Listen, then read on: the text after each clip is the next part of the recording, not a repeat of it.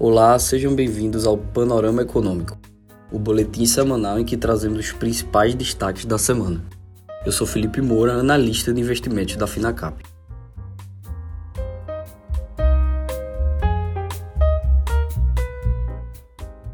O Ibovespa registrou uma correção após as fortes altas acumuladas nas últimas semanas. No entanto, segue negociando ainda na região dos 114 mil pontos. O IPCA ficou em menos 0,29 no mês de setembro, registrando a terceira deflação seguida, apontou o IBGE. O resultado, mais uma vez, foi puxado pela redução nos preços dos combustíveis. Desde 1998, o país não registrava três deflações seguidas. A deste ano é a maior deflação acumulada da série histórica. Nos Estados Unidos, os dados de inflação vieram mais fortes do que o esperado pelo mercado. O índice de preços ao consumidor, CPI na sigla em inglês, subiu 8,2% em setembro na comparação com o mesmo mês do ano anterior, ou seja, nos últimos 12 meses. Embora o número represente desaceleração frente à alta de 8,3% em agosto, também numa janela de 12 meses, os resultados colocaram no radar dos investidores uma taxa de juros de cerca de 5% no primeiro semestre do ano que vem nos Estados Unidos, assim como uma alta de 0,75 ponto percentual na próxima reunião de política monetária do Banco Central Americano. Na Europa, a aversão ao risco tomou conta das bolsas após o programa de compra de títulos na Inglaterra que havia sido prorrogado por conta da crise do mercado de títulos depois do anúncio da política fiscal expansionista acabará nesta sexta-feira. O Banco Central britânico interviu no mercado de títulos depois de reação negativa após um programa fiscal anunciado pelo governo para financiar o crescimento, que depois foi cancelado, o que fez as taxas de juros dispararem e os títulos antigos perderem valor e liquidez. Já no continente asiático, uma nova onda de lockdowns nas grandes cidades da China para conter a Covid-19 está prejudicando as esperanças de uma recuperação dos gastos do consumidor, mostrando a dificuldade de Pequim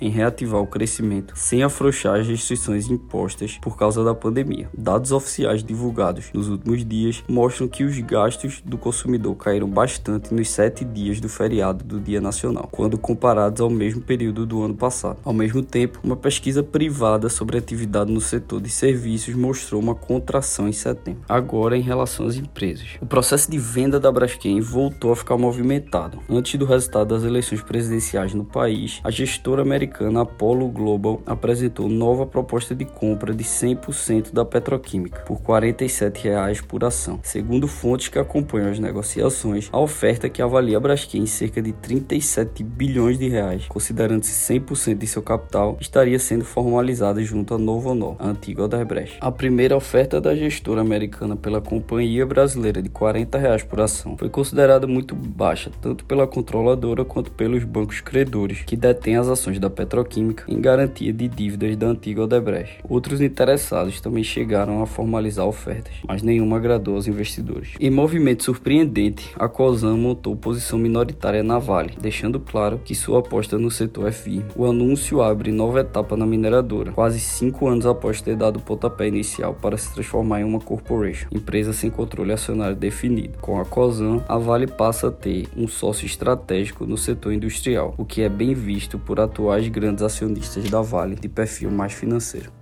Esse foi mais um boletim semanal Panorama Econômico. Obrigado e até a próxima semana.